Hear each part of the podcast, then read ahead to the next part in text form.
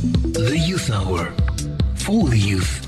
Assalamu alaikum wa rahmatullahi wa barakatuh and welcome back to Youth Hour, Learning to Lead with myself, Yasmina Peterson. Well, I will leave all that information regarding the Nasheed evening downstairs at the reception desk on Monday, inshallah, should you have any inquiries or rather want to call them regarding the event. But right now, we are going to be taking, well, a brief lesson as to in our cool careers and ideas for youth. We just look at that, the experiences of, cho- of people rather who chose to follow their dreams despite the difficulty and challenging circumstances. So this week, Nishta Sookdiyal spoke with Ashveer Beeharilal, who is a chartered accountant and pilot. So stay tuned. Ashveer Beeharilal, thank you for joining us at Voice of the Cape, and thank you for making the time as well on your busy schedule. Now, there's many young people that want to aspire to be a chartered accountant or a pilot, and we know that you've had a really long journey in the last seven years. Can you tell us more about that journey? Thanks so much for having me. It's been a, been a lot of fun. I mean, um, the accounting side has its challenges, and as well as the flying side. Uh, I'm sure most people would uh, would appreciate that flying aeroplanes a lot more fun than doing accounting. It's always been the one that I've wanted to do is fly aeroplanes, and uh, I happen to have to do a chartered accountant qualification to do that. So yeah, there's, there's benefits and cons to both, and uh, a lot of hard work and uh, effort gone into it. But uh, you know, the journey hasn't stopped. We've got a, a lot more to do, and we've got to keep on trying, I guess. You mentioned hard work. How did you manage to balance everything out? Uh, I'm sure flying costs a lot of money. It, uh, besides it costing a lot of money, it also involves it's it's time consuming, and then even pursuing a chartered accountancy degree, it takes a lot of time. How did you manage to balance everything out? Well, I think it's, it's, it comes down to if you really want something, you'll find a way. I was I was fortunate in a sense that um, I, I had I managed to work while I was studying at university to pay for my flying lessons, and uh, that helped a lot. Also, with doing both uh, both degrees, I mean, well, doing the accounting degree and the flying commercial license at once, I had a lot of good support and good people that helped me along. You know, the instructors at the flying club that were, were, were very good all the way through. Also, my lecturers at university were great, and uh, it helps having a good support structure. And then, obviously, basics. You know, the family and friends were always there, and uh, they always understood what I was trying to do and uh, helped me through that. But it was just one or two let's drive here and there, and yeah, it's it's simply just if you want to do something, you'll find a way, no matter how hard it is. What do you think has been the hardest part of the journey towards this degree and towards becoming a commercial pilot? You've just uh, become a commercial pilot and you're also training other pilots at the Flying Club. Tell me about the challenges that you, you did overcome during the journey and advice for people who think that throwing in the towel is the best way. Uh, it's a bit of a tricky one. I think there wasn't really a hard part to it in terms of doing both at once other than just putting in the effort. Obviously, in that previous year, you've got to get through four years at university. One of your one of the years, which is, is, is the honors year, and you first have to get into the honors year, with uh, good marks in your third year, and then in honors you've got to pass that, then pass the board exam. Uh, the first board exam is 12 hours uh, over two days, and the second board exam is an eight-hour exam. So I think from that view, people think it's hard, but by the time you write those exams, you, you're always prepared for them as long as you studied. On the flying side, it's it's a lot of flying hours and uh, eight exams as well there that you got to write. Plus the flight tests, which you do with designated examiners who are normally senior airline captains. It's very similar to your driver's test uh, in terms of you got to demonstrate to the examiner in the airplane that you have you can do the exercises listed by the CAA the Civil Aviation Authority. So from from that point of view, the technical side, it, it almost always looks harder than it is because you train for it and you prepare for it and you study for the exams before the time. They're all very very high standard, but I think if you practice at that standard, the the, the main event itself becomes a non-event. So I think what people almost give up on is they have this idea that things are going to be impossible. They're never going to be able to handle it. But they forget that for any given exam or any test or any any big event, if you prepare for it, you'll be okay. You should, on average, be okay. So the one quote that always always looked at that got me through was uh, when Nelson Mandela always seems impossible until it is done, which is which is true. You get this whole bunch of information overload, particularly going into a board exam, but people forget that you spend the whole year at honors level university getting ready for it. So it's it's more about the preparation you put in and you'll get the reward out.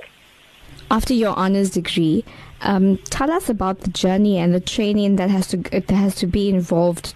Many people are aware that it, it takes a long time, but in terms of the training that is involved, To be a chartered accountant in South Africa, it's four years at university at a accredited university. Your final year is your honors year, which means in your third year of your undergrad, you've got to get, uh, depending on the university, a certain level of marks to get into the honors program. From there, um, you've got to pass your honors year to go and write the first board exam. From the first board exam, it's three years of articles at an auditing firm or any of the companies that are accredited to offer you articles, um, but normally it will be the big four auditing firms. And then 18 months into that contract, you then write the second board exam. The, the, under, the university part is, is the theoretical side, which is driven a lot by practice and what happens in real life. So that's the starting. Uh, this is the first board exam, and then your three years of articles.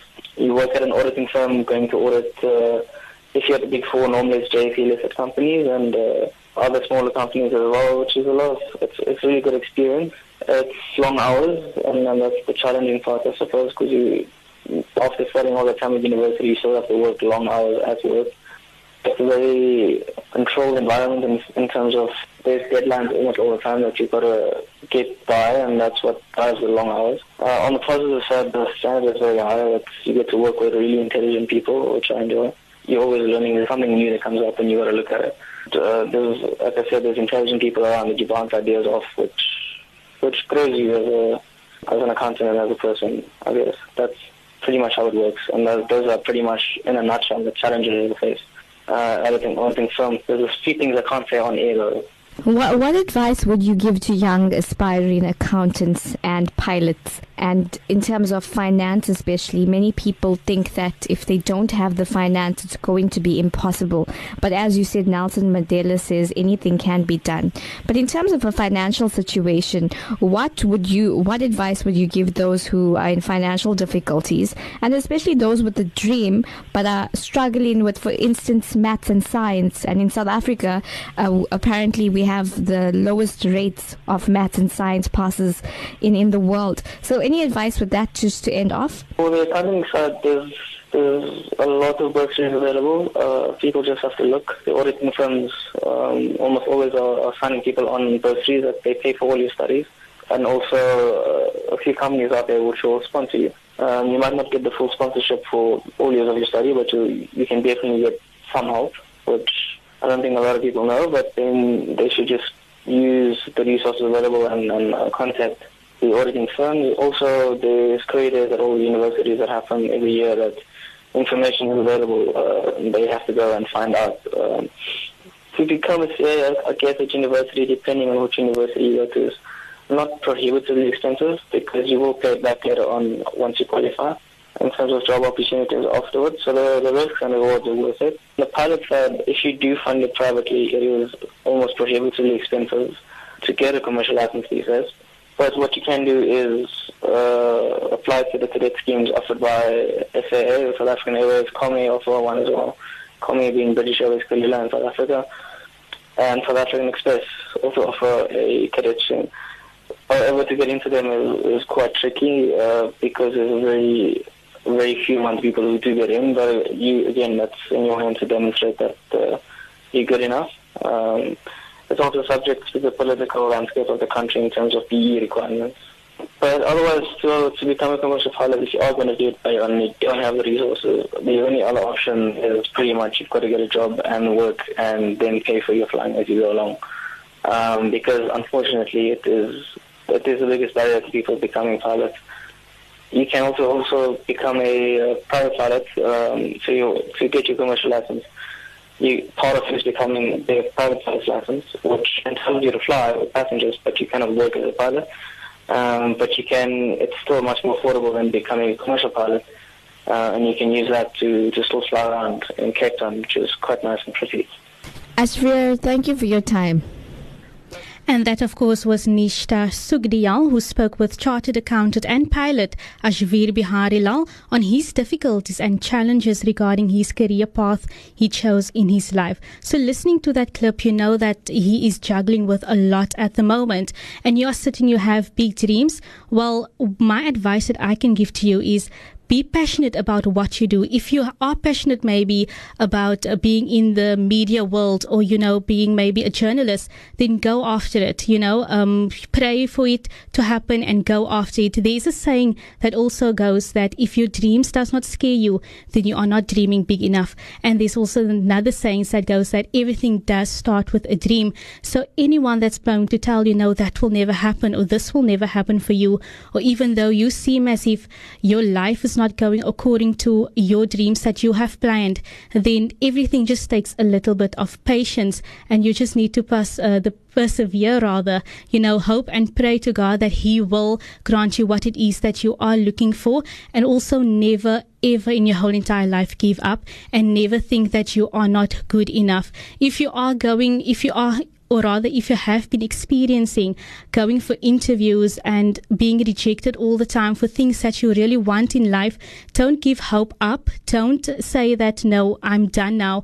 I'm not good enough. They don't want me or so forth. Because sometimes it normally just takes maybe a second or maybe it wasn't your time yet to maybe have that job or, you know, Allah knows best, like we all say and like our parents tell us as well.